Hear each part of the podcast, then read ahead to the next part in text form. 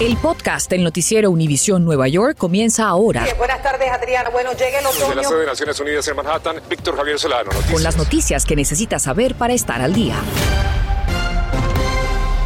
Las 6 en Noticias Univisión 41. Luego de que recomendaran la dosis de refuerzo de Moderna, el panel de la FDA también lo hace para la de Johnson Johnson. Pero ¿se puede combinar una marca con otra? Consultamos con una experta. Peleas y armas en las aulas. Vemos cuáles son los protocolos a seguir para mantener a los niños seguros ante la violencia en las escuelas. Y disfrute del sol y de las temperaturas agradables. En unas horas regresa el otoño y también las fuertes lluvias. Bienvenidos. Y un panel de expertos externos que asesoran a la Administración de Alimentos y Medicamentos FDA recomienda un refuerzo de la vacuna de Johnson Johnson. Aunque no ofrecieron un tiempo definitivo, recomendaron que esta segunda dosis de refuerzo se administre al menos dos meses después de la dosis original. Hay que esperar por la decisión de la agencia y también de los CDC, que aunque no necesariamente tienen que aceptar esta recomendación, por lo general la respetan y la siguen. Y una vez las tres farmacéuticas ofrezcan estas dosis de refuerzo, pues la pregunta que sigue en el aire es si se debe o no combinarlas. Para obtener la respuesta nos conectamos a esta hora, 5.59 minutos, vía Skype con la doctora Belinda Velázquez. Gracias por acompañarnos, doctora Velázquez. Y en primer lugar, ¿es entonces seguro mezclar eventualmente Pfizer con Moderna o Johnson Johnson? Buenas tardes. Um, bueno, en otros países, pero no, está, no ha sido aprobado en los Estados Unidos, pero en otros países se están mezclando las vacunas, así que están mezclando um, Johnson Johnson con Moderna o Johnson Johnson con Pfizer. Uh, obviamente de, uh, recomendarlas aquí en los Estados Unidos hasta que el FDA lo recomiende.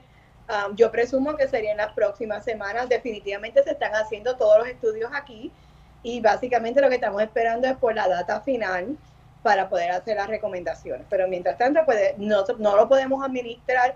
En algunos casos sí han administrado y no ha habido efectos secundarios, ninguna complicación, pero que se haga normalmente tenemos que esperar la aprobación del FDA. Claro, hablemos en caso puntual de la de Johnson Johnson. ¿Cuáles son? Porque entiendo que de esto sí hay ya un poco más de conocimiento. ¿Cuáles son sus beneficios y por qué razón?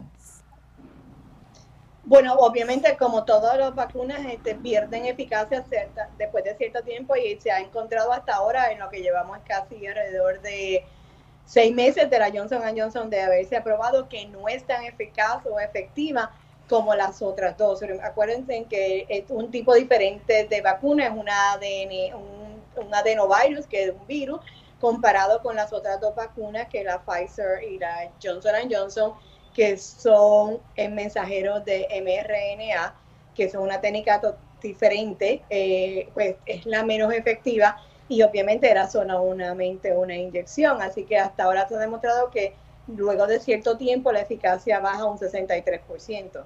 Así que por eso que recomendamos. En el caso, por ejemplo, de Pfizer o de Moderna, ¿debo ponerme esa tercera dosis al menos seis meses después de la segunda dosis, como estaba dicho anteriormente, o esto cambió? Bueno, no, todavía estamos con las recomendaciones de pacientes de más de 65 años y otras condiciones inmunológicas, por ejemplo, pacientes en quimioterapia, pacientes de cáncer, diabetes, obesidad, hipertensión, pacientes diabéticos, pacientes que tengan otras condiciones pulmonares como asma, COPD, enfisema. Todos esos pacientes que sean más, menores de 65 años también están recomendados. Obviamente también personal, por ejemplo, yo ya yo me puse mi tercera dosis de Pfizer el lunes este, empleados de hospitales. Sí. Todos esos trabajadores esenciales, le entendemos bien. Para finalizar, doctora Velázquez, mucha gente ha decidido ponerse el refuerzo antes de lo previsto, incluso combinarlas. ¿Es esta una decisión ligera o debe ser tomada junto al médico? ¿Qué hace la gente?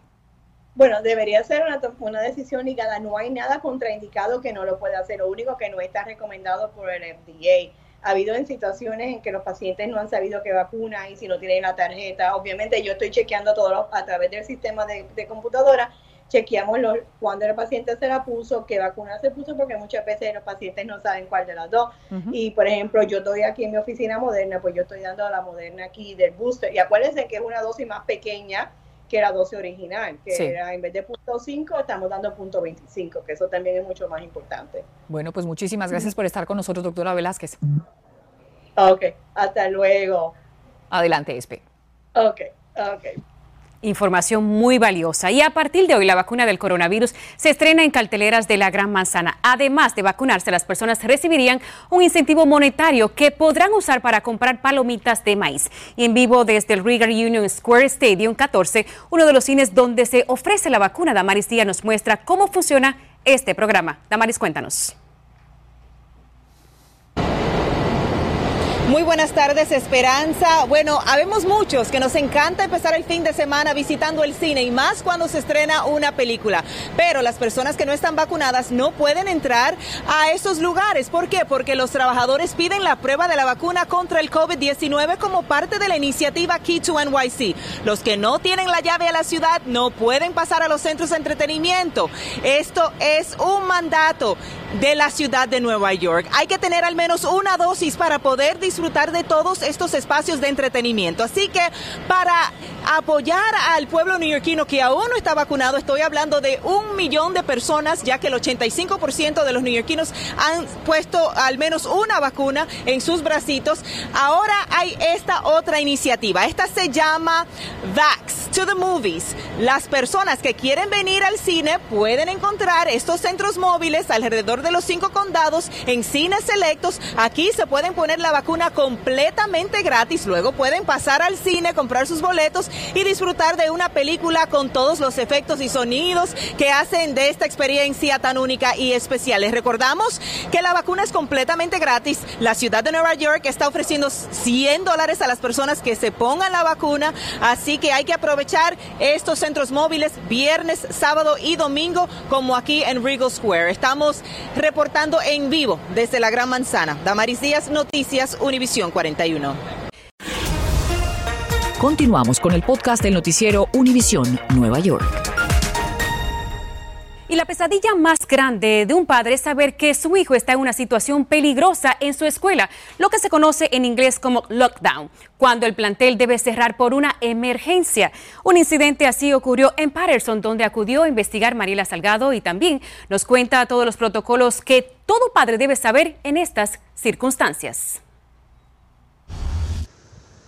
Los 2.500 alumnos de esta secundaria entran ahora por dos puertas principales y no las cuatro que usan de costumbre para que haya más control de quienes ingresan al plantel y detectores de metales en forma de vara los requisan. Desde que la escuela tuvo que implementar un cierre de emergencia o lockdown cuando se pensaba que un sujeto armado había ingresado. Steve, Steve is Dalton Price. I'm at uh, John F. Kennedy High School.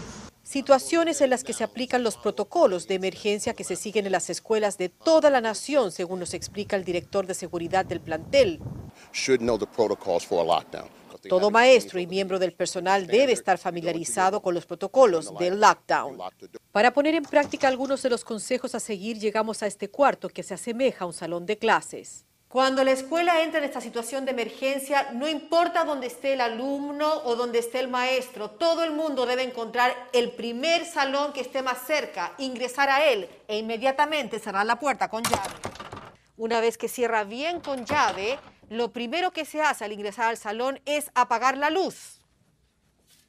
Una vez que la luz esté completamente apagada, entonces todo el mundo, alumnos y maestros, tienen que dirigirse al lugar que esté más lejano, la esquina más lejana de la puerta.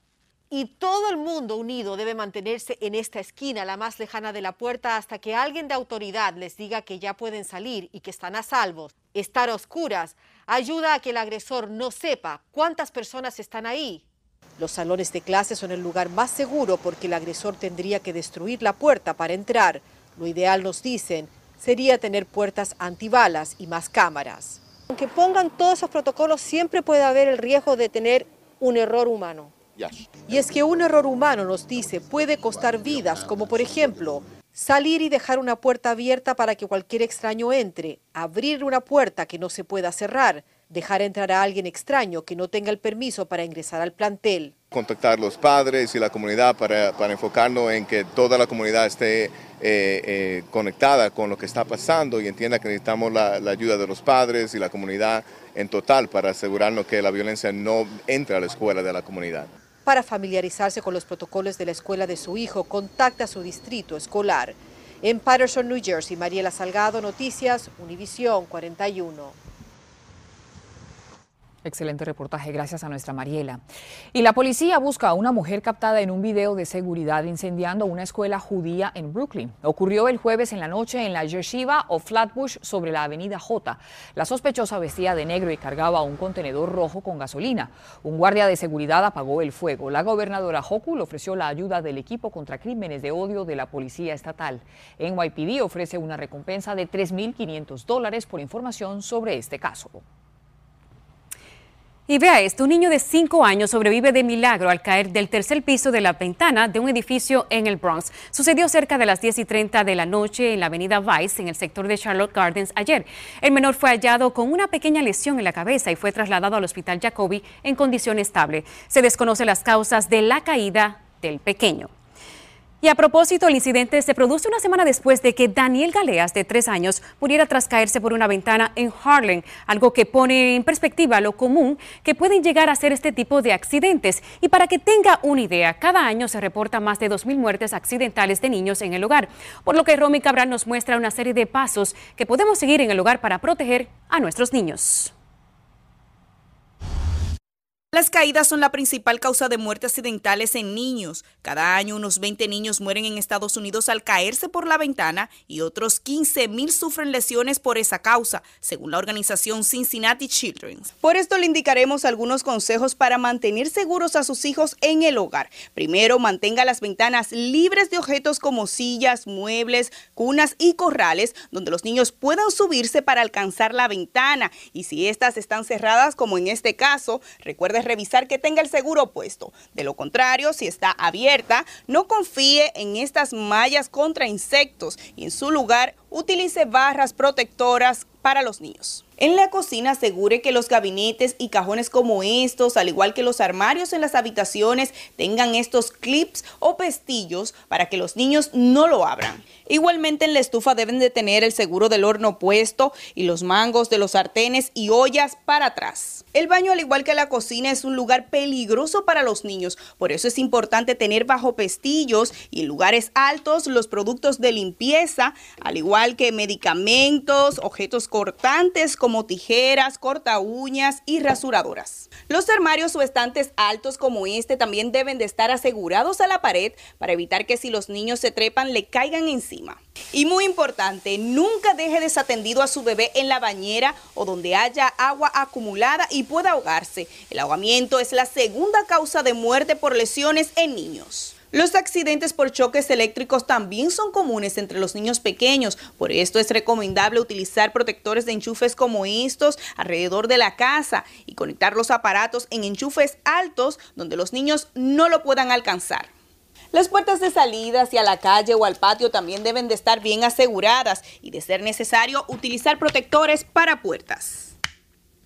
Y si tiene escaleras, tenga cuidado cuando los niños dejen tirado allí juegos como estos. Son una de las principales causas de caídas. Para ello, establezca un área de juego específica en la casa. Y para evitar acceso a los niños a áreas peligrosas, también puede poner protectores como estos en puertas y escaleras. Desde Albany, Romy Cabral, Noticias, Univisión 41. Muchas gracias a nuestra Romy. Muy completo ese informe también con todos los consejos en el hogar. Después de que la asesora parlamentaria del Senado rechazara dos planes de reforma migratoria, senadores demócratas ahora presentarán el plan C, que solo incluiría protecciones contra las deportaciones. Una de las dos opciones sobre la mesa es un permiso de permanencia en el país, conocido como Parole in Place, que podría permitir la regularización de ciertos inmigrantes. Una entrada legal eso es lo que significa parole, porque mucha gente viene por la frontera sin permiso y sin inspección. Eso le da un obstáculo para arreglar sus papeles hacia la residencia cuando lo quiere hacer. Eso es un obstáculo muy grande. Pero cuando te dan parole, eso es como que te lo están borrando. Tú tienes un hijo ciudadano de Estados Unidos mayor de 21 años, pero entraste por la frontera sin permiso. Cuando te den parole, ya te dan ese, ese perdón y ya puedes arreglar sus papeles. La segunda opción sería un estatus de acción diferida como DACA, que también protegería contra la deportación con permiso de trabajo, pero sin opción de legalización. Gracias por escuchar el podcast del noticiero Univisión Nueva York. Puedes descubrir otros podcasts de Univisión en la aplicación de Euforia o en univision.com diagonal podcasts.